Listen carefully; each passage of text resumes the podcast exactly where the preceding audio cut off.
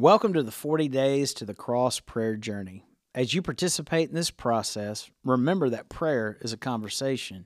It's both talking and listening. If you finish your prayer section before the next prompt, embrace the silence and listen for what God may be saying. Let's get started. Welcome to day 28 of our 40 Days to the Cross prayer initiative. My name is Earl Newsom. I'll be your prayer guide today. You're about to spend 10 minutes focused on one theme based on the acronym ACTIVE. Today we will focus on the letter I, which stands for intercession. These 10 minutes are for you to interact with God. So take a deep breath, relax, and follow the prompts. Intercession. Intercession is the act of intervening on behalf of another. Intercessory prayers focus on the needs of others. As Paul told Timothy in 1 Timothy 2, verses 1 through 4, First of all, then, I urge that petitions, prayers, intercessions, and thanksgiving be made for everyone, for kings and all those who are in authority so that we may lead a tranquil and quiet life in all godliness and dignity. This is good, and it pleases God our Savior, who wants everyone to be saved and to come to the knowledge of the truth. Take these first few minutes in silence to consider all the potential good and powerful things God could or might do through the people at the Cross Church. Who comes to your mind?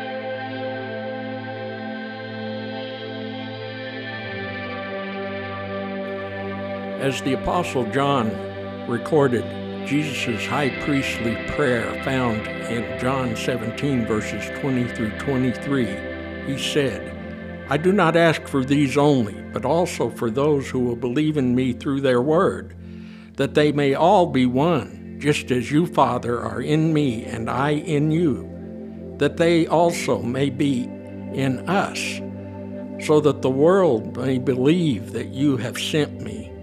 The glory that you have given me, I have given to them, that they may be one even as we are one, I in them and you in me, that they may become perfectly one, so that the world may know that you sent and loved them even as you loved me. Now, if you can stand up as a physical act of standing on behalf of the people in the Cross Church, do so at this time. And as you pray, pray that God would preserve the unity of the church. Pray that the Spirit would guide people to address offenses quickly and gracefully. Pray that our church would reflect the glory of God to a community that so desperately needs to know Him.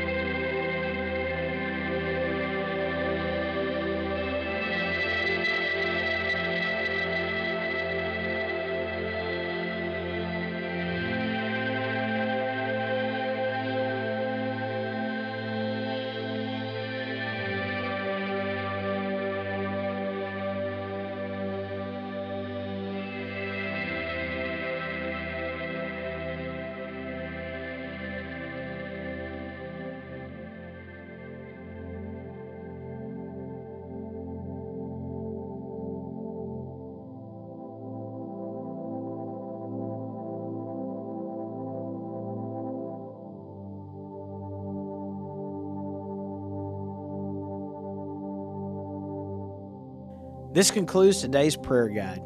We hope it deepened your passion for spending time with God and increases your expectation to see Him move this Easter. Thank you so much for praying with us, and we look forward to being with you again tomorrow.